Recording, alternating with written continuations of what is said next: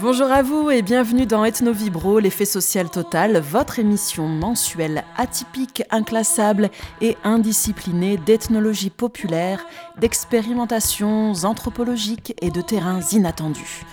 Aujourd'hui, je vous propose une balade en Camargue, ou plus précisément une ethno-balade à Bauduc, aux côtés de l'ethnologue Laurence Nicolas, autrice de l'enquête et fameux livre Bauduc, l'utopie des gratte-plages, ethnographie d'une communauté de cabaniers sur le littoral camarguais.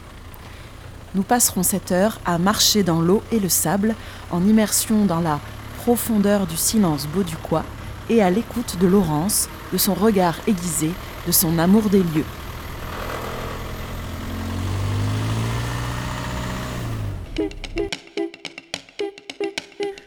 Ethno Vibro, l'effet social total.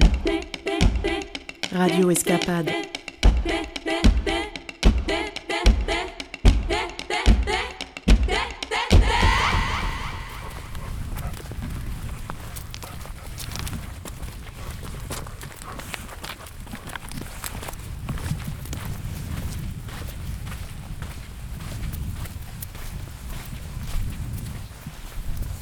Octobre 2022.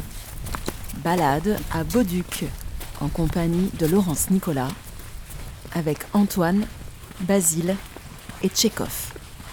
Tu pas trop les moustiques, toi? Tu vois? Pareil.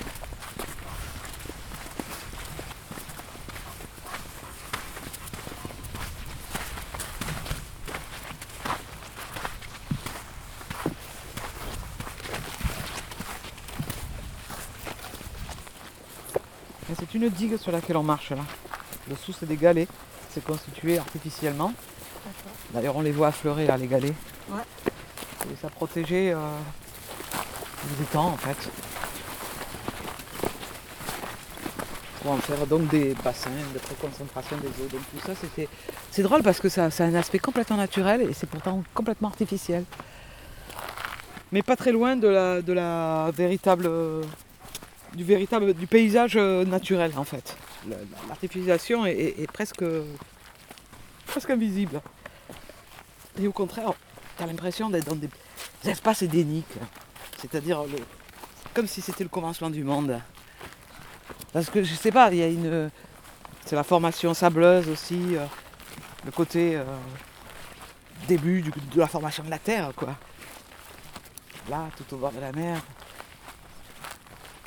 Pourtant, c'est un paysage artificiel.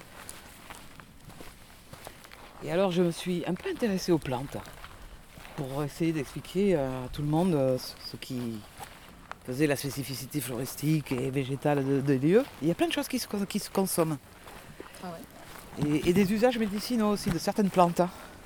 Comme euh, alors j'en ai parlé euh, de, ça déjà très souvent. doucement chien. Le lys des sables, a cette particularité de te cicatriser immédiatement. Donc ici, les mères prenaient toujours soin d'en récolter au moment de la floraison, ce sont les pétales qui ont ce pouvoir, et d'en faire des sortes de macérats. Elles le faisaient beaucoup avec l'alcool, mais on pouvait le faire aussi avec de l'huile. Et euh, quand les enfants avaient des bobos ou quoi, ça soignait. Bon, moi j'ai écouté ça, j'enregistre ça, et un jour je pars J'arrive au phare de Bauduc, je suis pressé de me baigner, j'arrive plus à regagner la rive ce jour-là. La digue s'étant effondrée avait créé une espèce de, tourbillon. J'avais l'impression de me noyer. Je finis par arriver au rivage. Je me suis fait drosser contre les rochers, les restes de la digue. J'étais sanguinolente. Et sur le chemin du retour, j'étais parti à pied donc, hein, je, vois des, des, lys des sables. Je prends les plantes, non, je, elles ne pourraient pas les voir aujourd'hui. Elles ont fini la floraison. J'en ai un exemplaire dans mon jardin là-bas, près de la cabane. Je vous le montrerai. Et sinon, euh, si on en voit sur le chemin, je vous les montrerai aussi, bien sûr. Euh, mais euh, on n'en verra pas les fleurs. Et là, magique. Je suis rentrée, je n'avais plus rien. Plus rien. C'est d'une efficacité redoutable. Mais il y a aussi d'autres essences et des, et voilà, donc j'essaye de faire de la reconnaissance un peu florale avec les gens et de, de, leur montrer euh, euh, toute la variété en fait, parce que c'est hyper riche. Hein. Il y, a, une variété floristique euh, qui est très très très grande, quoi, une grande variété.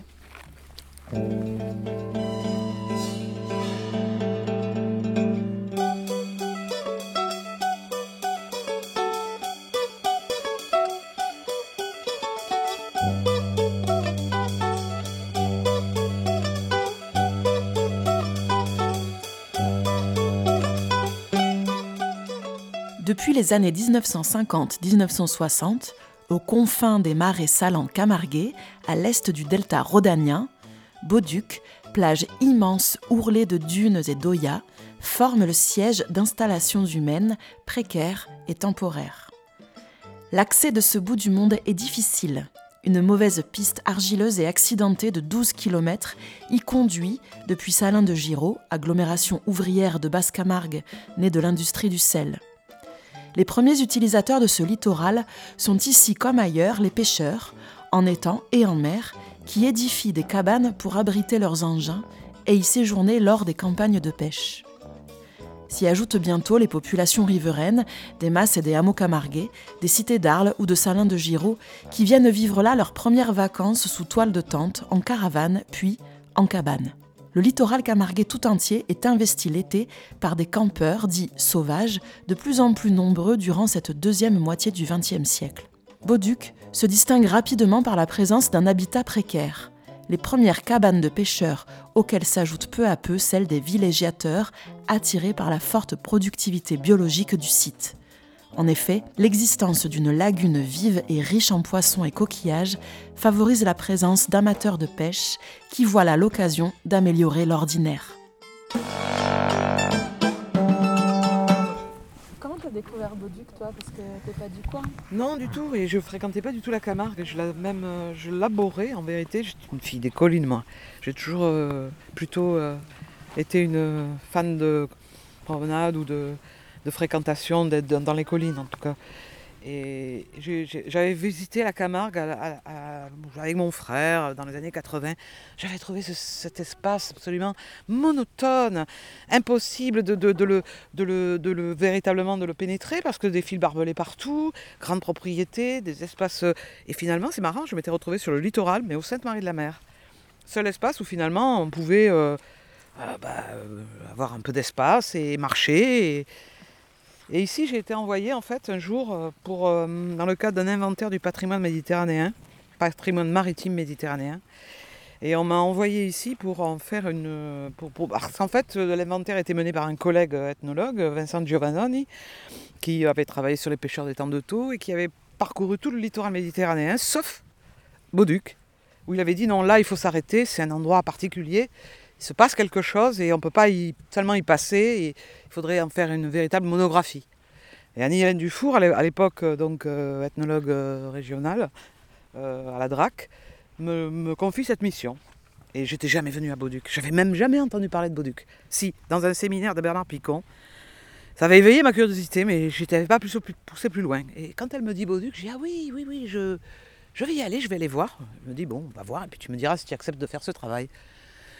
Déjà, je regarde sur la carte. Je me dis, mais putain, comment on fait pour y aller là-bas? Mais c'est interdit la route. Hein.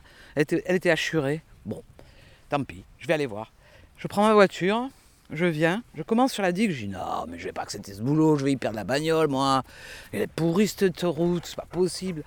Puis j'arrive là, et alors là, c'est le choc. Le choc total. Je suis complètement désorientée. Je ne comprenais rien à ce qui se passait. Je voyais des gens circuler, je ne savais pas comment. Je ne comprenais pas par où et comment c'était relié entre eux, ces quartiers qui étaient là, ces, habitations? Qu'est-ce qui s'y passait? Pourquoi les gens ici? Pourquoi tant de gens ici? Et là, j'ai dit non, non, là, je, veux savoir. Je, trouve cet endroit extraordinaire. Je, vais voir Christian Bromberger. Je lui dis Annie-Hélène me, me, confie cette mission, j'ai bien envie de la mener, mais je pense même que j'aimerais bien faire un sujet de thèse. Il m'a dit c'est un sujet en or. Il m'a dit foncez. Et donc je me suis installé. La monographie pour Annie-Hélène a un peu souffert de l'affaire en fait, parce que bah, je me suis consacré à ma thèse. J'ai mis 13 ans à la faire.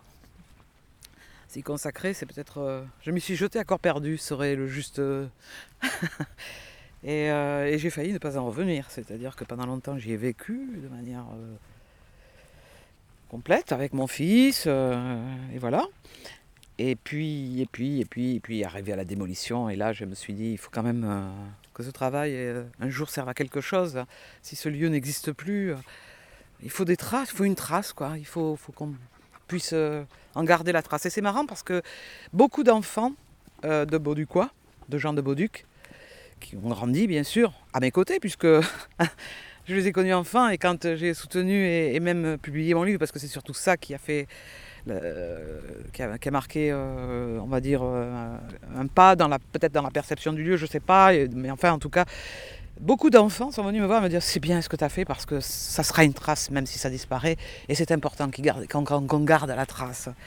Du coup, cette notion de trace, elle m'est toujours restée. euh,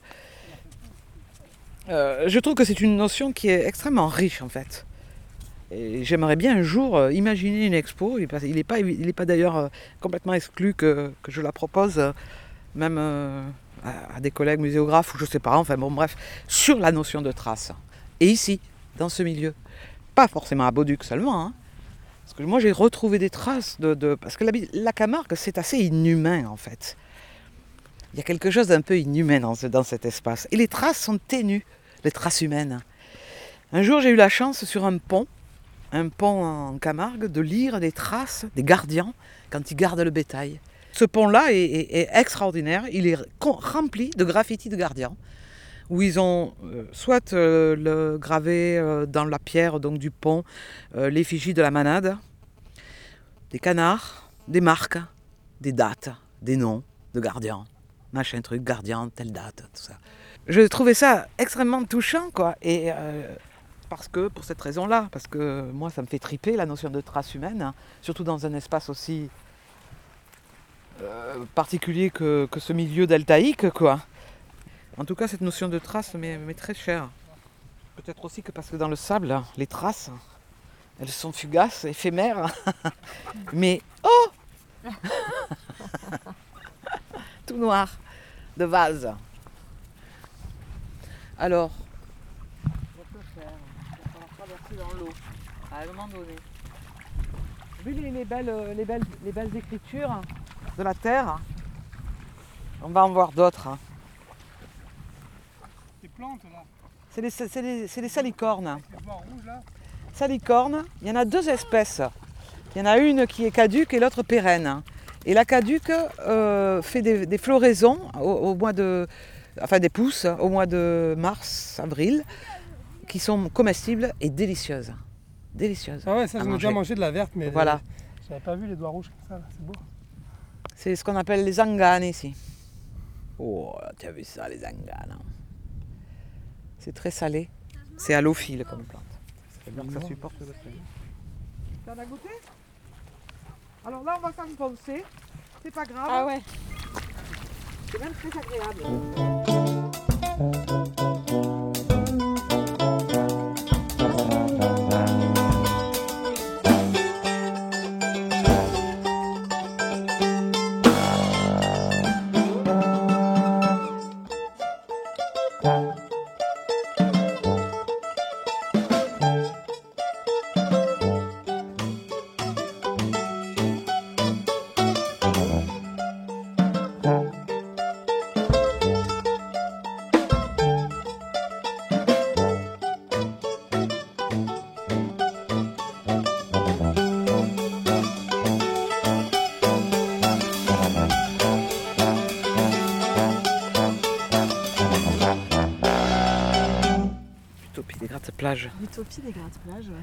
Alors ça, c'est parce que en fait, euh, la notion d'utopie est vite euh, euh, venue faire comme un chapeau recouvrir, parce que c'est une notion difficile à manipuler, donc il fallait quand même. mais elle venait faire comme un chapeau qui venait tout expliquer, en gros, et notamment l'idée que je défends, c'est-à-dire qu'il s'agit d'une utopie non pas idéologique, mais, pratiquée, quoi. À l'origine de cette utopie, c'est de la pratique qui effectivement euh, réunit euh, dans, dans une forme d'utopie parce que c'est au- autour de l'idée de la réappropriation de son habitat, de sa consommation, euh, de l'autosuffisance, de, du recours à des ressources euh, très très euh, judicieusement et parcimonieusement euh, euh, euh, utilisées. Je pense à l'eau, je pense à, à l'électricité qu'on se fabrique. En fait, tu vois, c'est une espèce de truc où tu reprends euh, possession euh, euh, de, de- l'acte de vie depuis le début jusqu'à la fin. Enfin, Alors, euh, c'est une scène évidemment euh, très, très archétypal, enfin je veux dire euh, stéréotypé. Euh, Dans les faits, évidemment, on achète le pastis, on va l'acheter, hein, on ne le fabrique pas. Enfin, on peut le faire à partir de mignonnettes. On peut, bon, il y, a- des, mais la part de complément et, aussi le côté avant-garde, je trouve, hein, de l'idée de la, de la manipulation des ressources, notamment de, manière parcimonieuse. Je pense notamment à l'eau et à la ressource en eau telle qu'elle va peut-être manquer à un moment donné.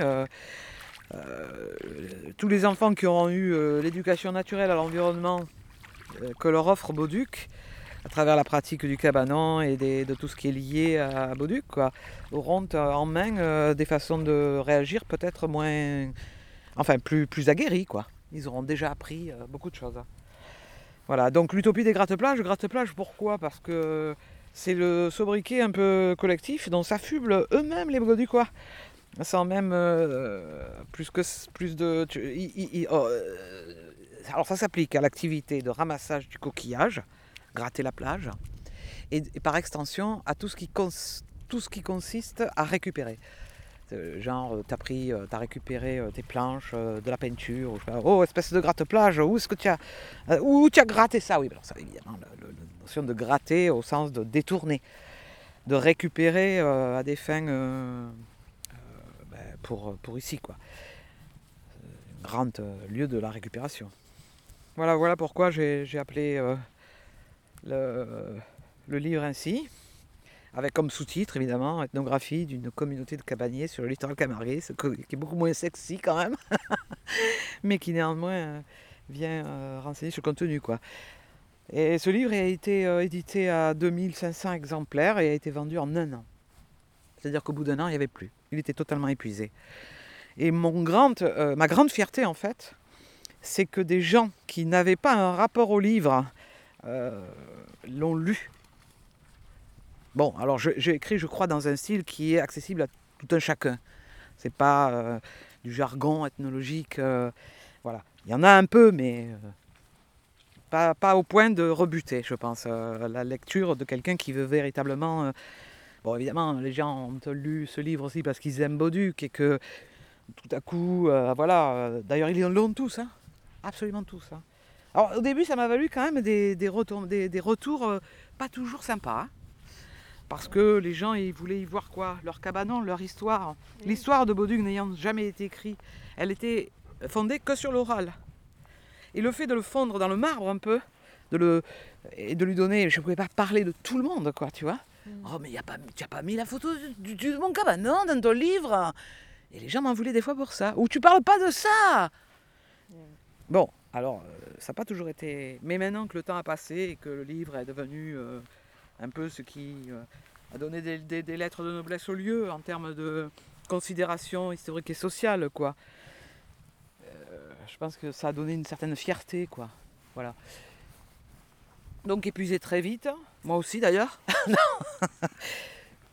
Il a été question de le rééditer très vite avec ce même éditeur qui était ravi. Il me dit c'est mon plus grand succès.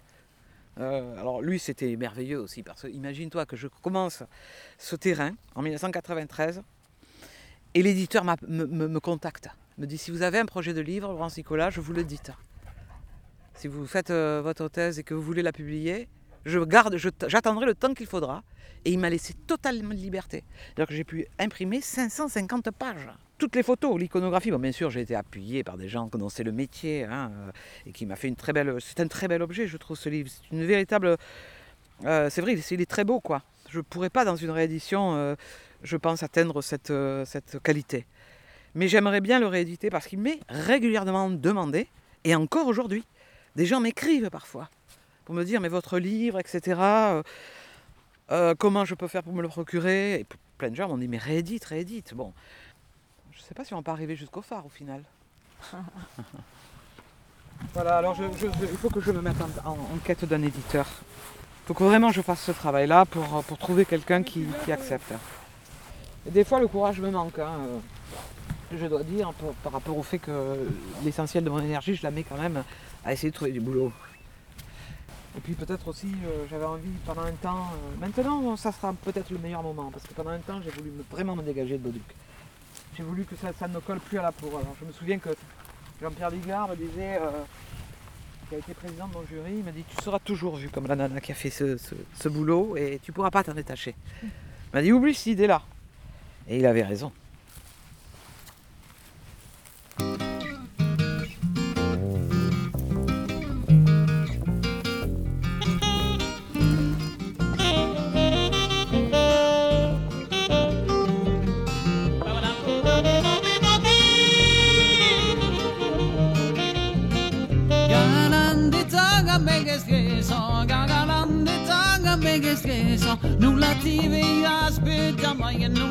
Veas più mai. O de di laigo fa che capisado, de di laigo fa che capisado, di lufum profonde la mar, di lufum profonde la mar. Galantre stugna de di laigo, galantre stugna de di laigo, senza mai di gulli truba, chi senza mai di gulli truba. O kad mi tuđe sina dedi lajgo, kad mi tuđe sina ki trube sam i on on.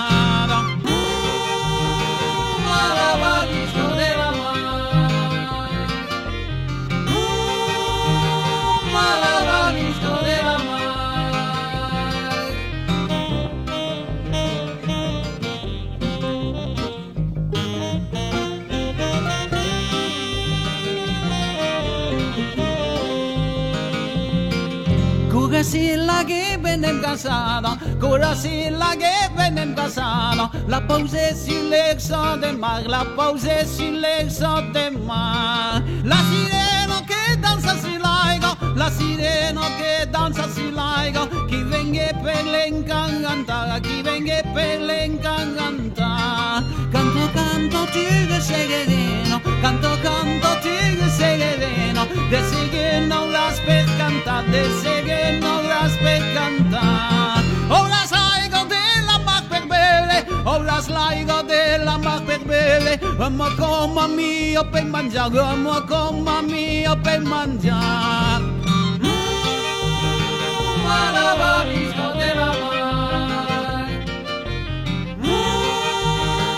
I love you.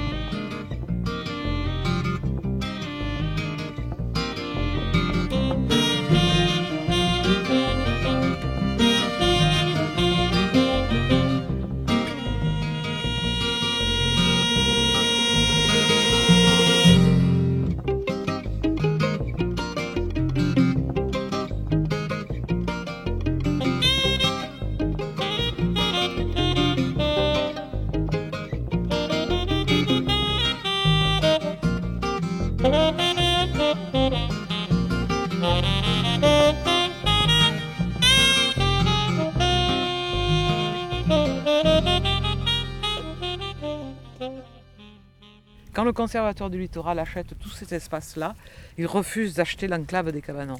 Pourquoi? Parce que, et ils ne s'en cachent pas d'ailleurs, ils ne voulaient pas se mettre cette épine dans le pied. Alors qu'ils n'étaient pas là pour... pour c'est pas des espaces remarquables, ça. Donc euh, c'est une enclave à l'intérieur, une enclave. C'est rigolo parce que c'était une société qui était qui entretenait la notion de liminarité. Et là, on passe de la liminarité à l'enclave, ce qui fait plus penser à des camps, en fait, et à un autre type de configuration spatiale qui a des répercussions sociales, selon moi. Mais bon, ça, c'est encore l'objet d'une autre euh, réflexion et d'une autre analyse. Et donc, ils restent là, ces cabanons, non pas parce que c'est les plus anciens, au final, bien sûr que ça... mais parce qu'ils sont sur un domaine privé, et qu'on ne peut pas les chasser de la même manière que les autres. Donc on dit, bon, ben, on va garder ce petit bout-là, en plus qu'il y a eu euh, donc cette question de, de patrimonialisation un peu à travers le regard de l'ethnologue qui vient accorder du temps, dire mais on peut regarder les choses un peu différemment, regardez, il y a ça qui se passe, etc. C'était le but de mon travail aussi, hein, de, de, de- faire le pas de côté nécessaire qu'il fallait faire euh, par rapport à ce lieu, parce que, parce que pour moi, humainement, il s'y passait quelque chose qui était presque de l'ordre du modèle humain, presque. Avec des, des- biais, avec des, des- limites, avec des... Évidemment, euh, moi je ne vois pas d'endroit où tout soit parfait. Et je ne veux pas idéaliser hein, y a, des ou être angélique quoi par rapport à ce lieu, mais néanmoins il fallait jeter un autre regard. Je pense le regard ethno d'ailleurs était le plus approprié. L'historien aurait fait un travail aussi euh, certainement très intéressant. J'ai essayé de faire cette, cette part-là aussi, euh, surtout le début, pour retracer l'histoire de ce de, méconnu, inédite de ce littoral. Bon, bref. Toujours est-il que, euh, du coup, ben euh, voilà, euh, c'est pour cette raison-là que les gens ne vont plus être embêtés là. On dit, le préfet dé- déclare de la manière suivante, dit bon, on va garder le village et on va juste changer la gueule. On va juste changer la, gueule du village parce que, bon, c'était quand même... il, le dit dans, le jour de la démolition, il dit, je ne vois pas ce qu'il y a de patrimonial ici.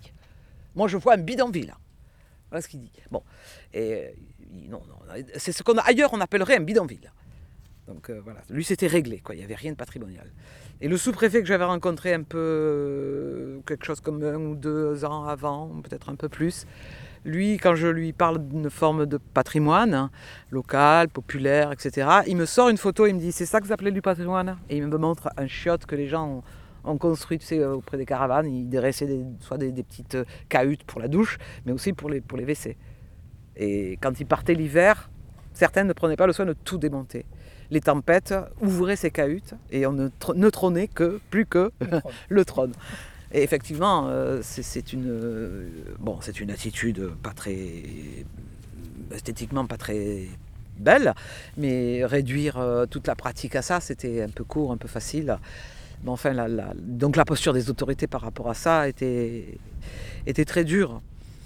Et la raison pour laquelle donc ce, ce- ce- pâté de, de, cabanon est resté, c'est cette question-là. C'est cette question de, de- domaine foncier, de, de propriété foncière, de nature foncière du sol. Euh, Avec la submersion marine, elle peut changer cette nature foncière. Parce que si ce qui définit le DPM, c'est les plus hautes eaux, là où les plus hautes eaux arrivent. Si la, la- mer monte hein, et que l'eau rentre véritablement, ça pourrait du jour au lendemain être déclaré DPM. Et dans ce cas-là, l'État n'a plus rien à faire que de faire partir les gens au simple, au simple motif que la loi interdit l'occupation du DPM. L'affaire est réglée. Alors le Salin euh, voudrait, euh, le, directeur des Salins voudrait prendre en charge en fait complètement. C'est ce, pense ce qui va se passer. Et de toute façon, l'État est très content de refiler la patate chaude, hein, je pense aussi. Sauf que ça va les mettre dans une position où ils sont complètement dépendants de l'industriel, qui fera d'eux ce qu'il voudra. Tant que c'est l'industriel qui les trouve sympas et qui a tout à coup euh, trouvé ce lieu. euh, Et je crois que c'est vrai, hein, c'est pas du. c'est pas. Je dois le rencontrer, on on n'a fait que des échanges en mail. Moi je veux voir les gens en face pour pouvoir. Donc je vais, je vais le rencontrer, il est d'accord. Et lui, il prétend qu'on peut défendre contre les autres eaux, qu'il y a des techniques de défense. Je pense pas qu'il pense aux digues, c'est sur ça aussi que je voulais interviewer. Parce qu'il parle de techniques douces qui respectent l'environnement, etc. C'est que le conservatoire du littoral, en rachetant ça, a racheté aussi, plus au nord, le Fangassier, l'endroit, l'îlot de des Flamands. Quand ils ont pris possession des lieux, ils ont évidemment plus recouru aux mêmes techniques que le Salin, parce qu'il faut savoir que cet îlot a été construit en concertation entre Luc Hoffman, donc à l'époque Tour du Valat, et les Salins du Midi, qui ont œuvré pour que les... Ce qui détermine le fait que les, les Flamands nichent, c'est qu'il y ait de l'eau autour de l'endroit où ils pondent, pour les échapper aux prédateurs, les renards notamment, qui viennent et qui bouffent les œufs. Donc le flamand, il va établir ses nids là où il y a de l'eau autour de lui. Donc il fallait maintenir l'eau. Conservatoire du littoral, on laisse faire la nature. Les flamands sont partis. Les flamands partent. Et les gens ici, tu vois, plus les flamands en Camargue, autant te dire que la gueule. Bonjour et merci le conservatoire du littoral, quoi. Donc aujourd'hui, c'est les Salins qui ont repris cet espace en gestion. Parce que c'est les seuls à pouvoir, à savoir le faire. Parce que ce que le conservatoire du littoral n'a pas compris, c'est qu'il aurait dû construire avec l'ex- l'exploitant, celui qui connaît le terrain. Tout comme il aurait dû construire avec les gens du Bauduc, qui connaissent le terrain. Or, qu'il s'agisse des Salins, bon, pour des raisons différentes de celles des, des, des Bauducois, mais les, les Bauducois ont été totalement tenus à l'écart. Jamais écoutés, jamais consultés, totalement méprisés. Et ça, ça continue. hein. Ils considèrent que ben, ils sont tolérables, ça va, mais un jour, il faudra bien que la nature reprenne ses droits. Sans les hommes. bon, ben on va faire demi-tour. Il est où le chien?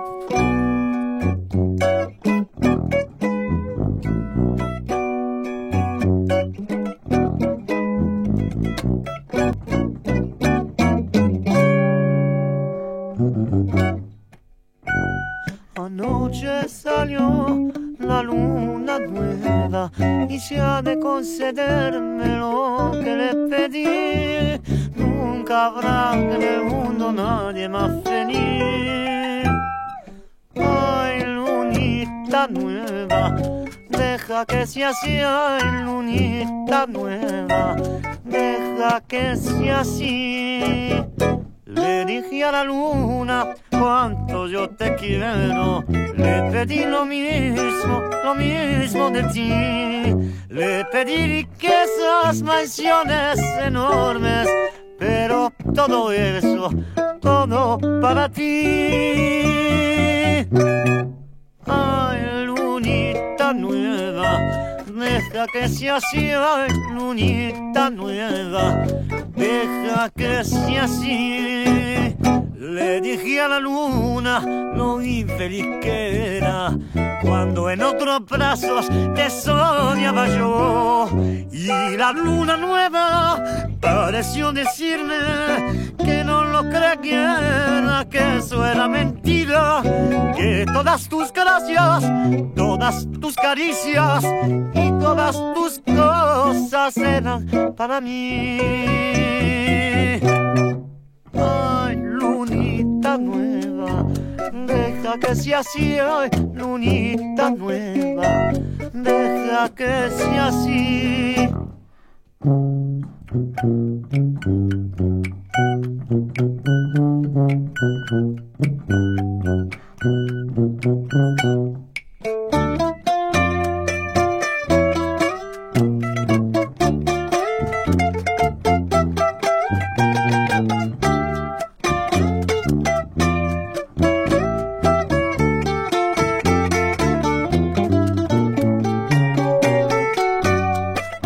Le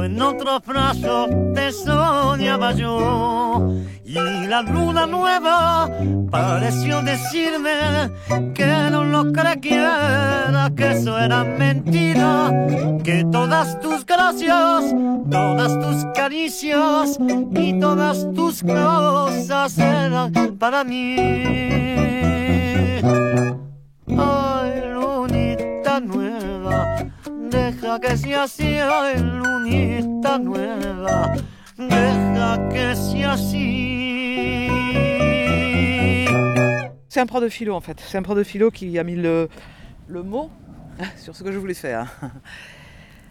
Puisque donc très jeune, j'allais faire des interviews dans mon quartier euh, sans savoir. Parce que j'avais un père qui faisait de la politique. Donc il avait un magnétophone. Et ce magnétophone, il me le prêtait. Et ce magnétophone, il avait un magnétophone parce qu'il faisait ses discours, il passait dans les, quartiers, il balançait ses, trucs, euh, enregistrait tout ça. Je lui prenais et j'allais faire des interviews euh, comme ça, sauvages, hein, sans savoir que c'est comme l'autre qui fait de la prose sans le savoir, quoi. Je faisais de l'ethnologie à la manière de Monsieur Jourdain. Et euh, en philo, on a fait des textes de Lévi-Strauss, on a parlé de sociologie, euh, de méthodologie. euh, on avait un prof de philo, j'avais un prof de philo absolument formidable. Et j'ai dit, c'est c'est ça que je veux faire, c'est ça. Et donc je me suis inscrite à l'université, ce qui pour moi était hors d'atteinte, quoi. Parce que je viens donc d'origine, je suis d'origine populaire, j'ai personne dans ma famille qui a fait des études. Donc ça me faisait très peur, je, je me sentais pas de ce milieu-là. J'étais très mal à l'aise d'ailleurs à l'université. hein. C'est marrant parce que quand j'étais à, l'école euh, primaire, et puis ensuite au collège, euh, et puis au lycée, j'étais très euh, au devant. C'est-à-dire, je faisais des exposés, j'étais toujours en train de prendre la parole. Je me suis complètement tue arrivé à l'université. Je n'ai plus pu dire un mot. Et jamais plus euh, prendre la parole. J'étais très impressionnée. Très, très impressionnée. Parce que, d'un coup, le savoir qu'on te transmet en université, et surtout, j'avais la chance d'avoir des grands professeurs, des, enseignants formidables, soit en sociologie ou en anthropologie. Et ils me- ils m'estanquaient, quoi. J'étais, en admiration face à eux. Et, et j'osais pas ouvrir la bouche, quoi. J'étais juste. euh, Bon, après, j'ai pris de l'assurance, évidemment. J'ai pu. euh, Mais ça a été très long, hein, très très long. Mais bon, voilà comment j'ai su très vite que c'était ça et rien d'autre que je ferais dans la vie, quoi. et si c'était à refaire, je le reverrais. Ça m'a apporté. euh, J'ai eu de la chance en plus. J'ai eu dès la maîtrise, euh, j'ai pu exercer ce métier à travers. euh, Et c'est marrant, tu vois, parce que j'ai commencé par la muséologie. Je faisais partie d'une d'une association qui s'appelait Muséologie Nouvelle et Expérimentation Sociale, qui a été mise en place dans les années 80 et qui justement faisait des musées de société, des musées où les gens intervenaient. Il y avait une forte participation sociale des gens qui étaient concernés par euh, le musée. J'ai travaillé euh, sur la mise en place de musées euh, dans le Vaucluse, notamment le musée du cartonnage de l'imprimerie, où je travaillais avec les ouvriers sur la, re- la restauration des vieilles typos, des lithos, etc. Avec les ouvrières sur la bonne, euh, comment dire, la, manière la plus, enfin, euh, sur le déjà euh, de travailler leurs entretiens, les, les, faire entendre dans le musée, enfin. Et c'est rigolo que, enfin, après j'aurais pu faire carrière là-dedans, en fait. Ça m'emmerdait. Je trouvais ça poussiéreux, ça sentait le moisi pour moi. Tu vois, le, monde muséal me faisait pas du tout vibrer, quoi. Et euh, je me rappelle avec Annie-Hélène, euh, dans toutes les campagnes qu'on a faites, parce que j'ai été- j'ai j'ai traité les premiers dossiers euh, englobés dans le patrimoine, hein, le petit habitat rural, les, petites choses qui, avant, c'est que les chapelles romanes qui étaient protégées au titre du patrimoine, pas, ces choses plus, plus, plus humbles, quoi. Et euh, elle. Des fois, je me moquais d'elle, j'ai dit, ce vieux-là, tu veux pas le foutre au musée aussi? Et alors, arrête, elle me dit, ça va. Enfin bon, tu vois, j'avais un problème avec ça. Et du coup, je- ça m'amuse parce que maintenant, euh, il se peut que je finisse ma vie là-dedans. Ça, on le verra. C'est l'avenir qui nous le dira.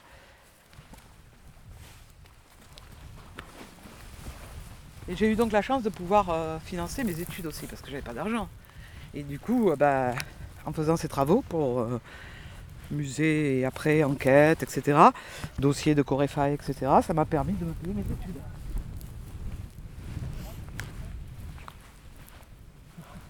Ça veut dire que dès la maîtrise, j'ai exercé le travail d'ethnologue. Le métier. C'est fou quand même. Grâce à, à des rencontres avec des femmes notamment. Je pense à Annie-Hélène Dufour, mais je pense aussi à Marie Wallet. D'abord Marie Wallet en fait, puis ensuite Annie-Hélène Dufour. Mais en arrivant à Bauduc, je me suis coupée de plein de choses en fait. C'est vrai, hein pendant 15 ans, j'ai vécu de manière complètement cloîtrée quoi. La seule chose qui me tenait la, tête hors de l'eau, c'était le, laboratoire de Bernard Picon à Arles, l'équipe CNRS euh, et le labo, qui m'abritait en fait, qui m'hébergeait. Et, euh, qui me faisait participer à des programmes de recherche pour, bosser là aussi, pour avoir des sous. Ce qui m'a permis d'avoir quand même une oxygénation euh, ailleurs qu'à Bauduc. Quoi. Et ça, c'était important. Mais pour le reste, euh, j'ai- c'était compliqué. Vivre ici, ça demande d'avoir une voiture adaptée. Voiture avec laquelle après tu ne peux pas aller Ailleurs. qu'à Bauduc parce qu'elle est toute rouillée, pourrie, c'est un tambour roulant. Donc pour faire la digue, aller pas trop loin, jusque sur Arles, faire tes courses, ça va. Mais si que tu dois aller plus loin, euh, ben, il te faut une autre voiture. Or, je n'en ai jamais eu les moyens. Alors, c'est vrai qu'il y avait cette question-là, objective, matérielle, hein, hein, euh, qui formait limite, mais. Puis je vais te dire, je- quand tu es à Bauduc, euh, t'as pas forcément envie d'en partir. hein. Ça a un effet comme ça très absorbant. hein. Enfin, en tout cas sur moi. Oh, bah là, on arrive aux cabanes. Voilà, on arrive aux cabanes et on va faire le tour. Comme ça, on va regarder. Alors, avec mes pieds propres, j'aimerais quand même aller les, les rincer. Parce que Ouais, moi aussi. on va les rincer et puis on ira faire le tour des cabanes après. C'est quand même un lieu qui est pratiqué en- beaucoup plus en été que, que le reste de l'année. Mais par rapport au temps où moi je m'y trouvais, il y a beaucoup plus de gens qui y vivent à l'année maintenant ici. Et notamment pendant le confinement, il y a Ah, ouais. énormément de gens qui ont choisi de venir le faire ici. Oui, je comprends. On les comprend. Et donc pendant tout le temps du confinement, qui a quand même duré, hein, on s'est créé une petite vie ici. hein. Ça a dû être une belle expérience pour plein de gens. Et il y en a qui ont choisi de vivre après ici, à partir de ce confinement. J'ai au moins un exemple comme ça d'un couple qui m'a expliqué qu'ils ont décidé après le confinement et cette expérience de vie à Bauduc tout- plusieurs mois durant, de- de- d'y vivre. Pour des raisons économiques aussi, je pense.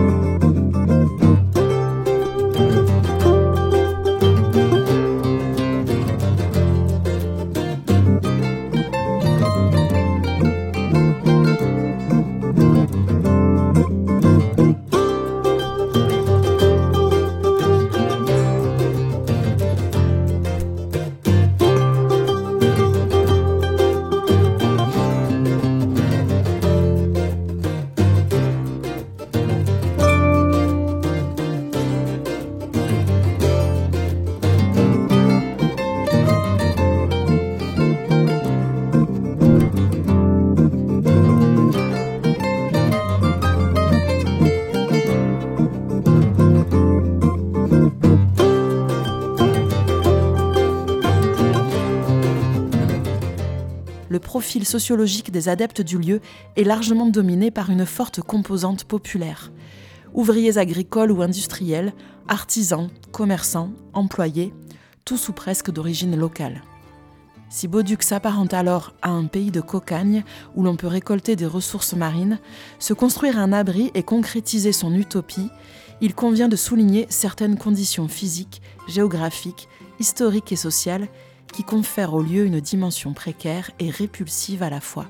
Territoire marécageux infesté de moustiques, en proie aux submersions marines fréquemment balayées par de violentes tempêtes de Mistral, vent du nord, ou de Largade, vent d'ouest, rien ne pouvait laisser prévoir l'attirance que représenterait ce site isolé pour les hommes, si ce n'est une étrange beauté, sauvage et rude, déjà soulignée dans les textes des auteurs régionaux du début du XXe siècle. Les particularités géomorphologiques du littoral camarguais, s'érodant par endroits, s'engraissant à d'autres, en font aussi un rivage incertain et mouvant, où la navigation s'avère particulièrement dangereuse, surprise parfois fatalement par la présence de bancs de sable qui se forment de manière aléatoire et qui provoquent de nombreux naufrages faisant alors surgir des problèmes sanitaires, suscitant le pillage ou le piratage. La question de la précarité et plus largement celle du risque jalonne l'histoire de Bauduc dès sa formation. Elle suit également de près les fluctuations des établissements humains soumis d'emblée à une précarité juridique.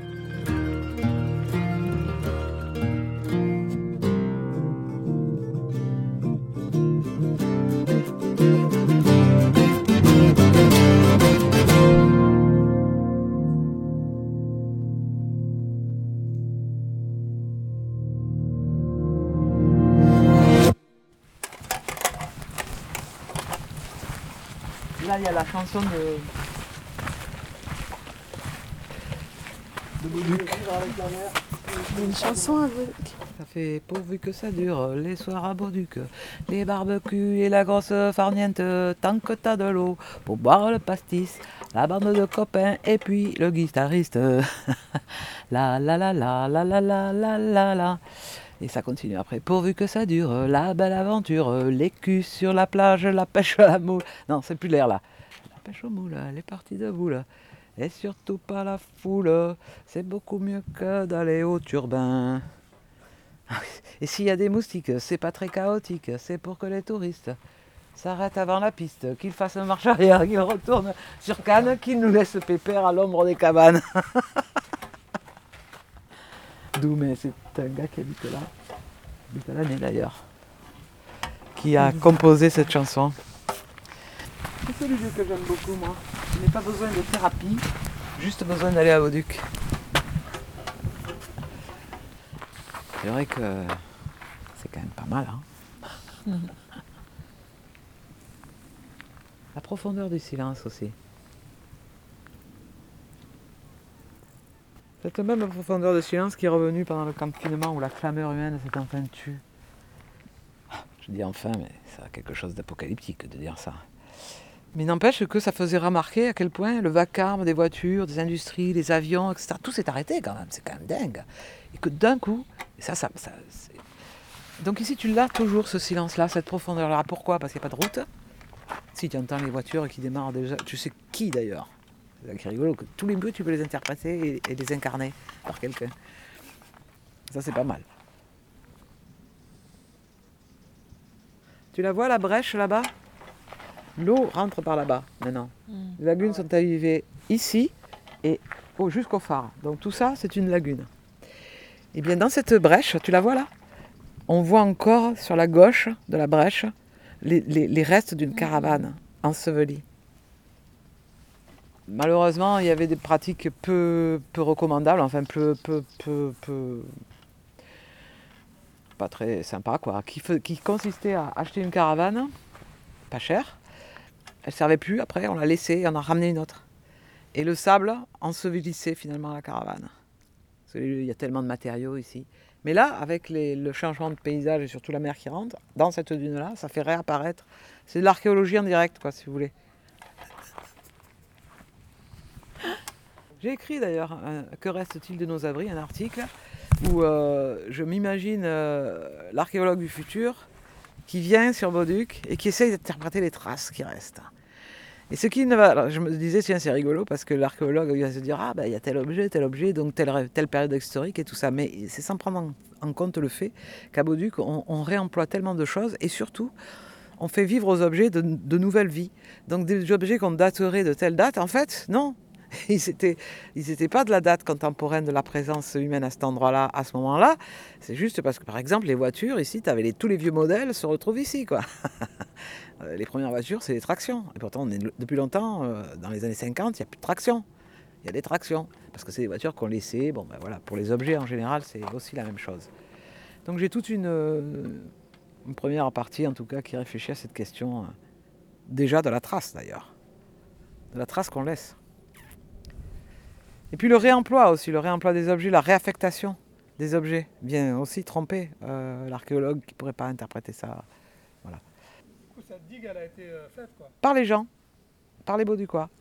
Bah tu vois, c'est pas grand chose, c'est des galets quoi. C'est pas des rochers, c'est pas un enduguement comme pour Ils ont ramené des cailloux quand même pour. euh, Ah oui, avec les autorisations euh, qui allaient avec. Hein. Ok. Ça aidés, je crois, et continuera de le faire, du moins je l'espère pour eux. Mais ça, c'était à l'époque. C'était au début, du coup. euh, des il y a pas cabanes. longtemps, ça, date de, je dirais, 5-6 ans. Elles sont en train de se végétaliser d'ailleurs, toutes ces, tous ces contreforts sont en train de se revégétaliser. euh. C'est pas grand chose, tu sais. Alors c'est rigolo parce que euh, je me dis quand même, euh, on est dans, une, dans un delta où on a une culture de la digue. Pas vraiment de la digue en fait. La culture, c'est la culture du levadon. Parce qu'avant d'avoir des digues, et tous les paysans, euh, tous les agriculteurs, tous les propriétaires, tous les gens qui sont confrontés à la question, savent manipuler et, savent ça, quoi. Et t'as réalisé des, petites levées de terre, en fait, pour se protéger. Ou, au contraire, pour euh, irriguer, pour drainer, enfin, toute une culture de, manipulation du milieu, on va dire, hein, d'adaptation aussi. Et euh, donc, ça n'a pas du tout fait peur aux gens de le faire, ce genre de choses. Et surtout pas de recourir à des techniques plus, plus, plus d'importance. euh, Bon, d'abord, on ne leur aurait pas permis, hein, parce que l'intérêt, quand même, dans la... c'était la reconnexion euh, et, la, la réouverture de la lagune. Il ne s'agissait pas de, de refermer le milieu, quoi.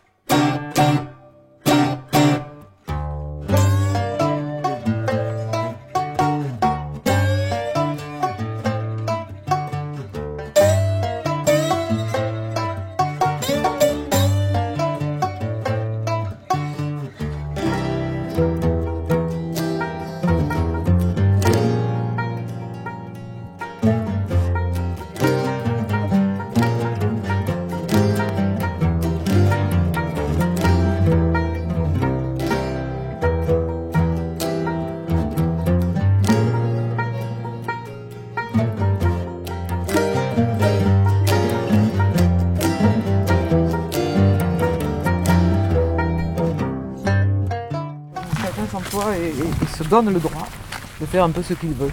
En termes esthétiques, en termes de construction, en termes d'habitat, de conception de l'habitat, de ce qui, se, qui convient le plus à soi. C'est comme si d'un coup l'habitant reprenait le pouvoir de son habitat. Et ça, je trouve ça vraiment euh, très intéressant, quoi. Euh, En tout cas, digne d'intérêt, quoi. C'est la zone. Oui, sauf la politique en moins, je dirais. Voilà. Non, mais c'est vrai. C'est en ça que je disais que c'est une utopie qui, dont la base est la pratique et non pas l'idéologie. On n'est pas du tout dans ce, dans ce raisonnement-là. Mais peut-être qu'il faudra le faire, cette euh, jonction-là. je sais pas. On va. Non, on va passer par là. Et donc, euh, tu disais, il y a du matériel collectif, associatif. Et c'est quoi les occasions de fête? Est-ce qu'il y a un moment dans l'année Oui, qui est la fête de Bauduc Oui, oui, oui, la fête des cabanes euh, l'été. Et il y en avait, lorsque, parce qu'avant, donc il y avait trois associations, elles ont perduré. Bon, maintenant, donc il y avait trois fêtes, tu vois. Mais depuis le Covid, ils ont arrêté de les faire. Ils ont arrêté de les faire, ils n'ont pas repris euh, leur organisation. Mais c'est des fêtes qui ont drainé jusqu'à 400, 600, 700 personnes. C'était la folie. Des repas collectifs. Des, des- des- Oui, bon, voilà. Fête avec le DJ, bien sûr.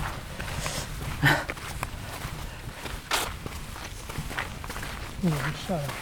Chats, des chiens. Ah, partout, il y a des pêcheurs, il y a des chats. L'occasion est trop belle. hein. C'est quoi comme heure, là, après, d'après vous? 5. 5 Ouais. Un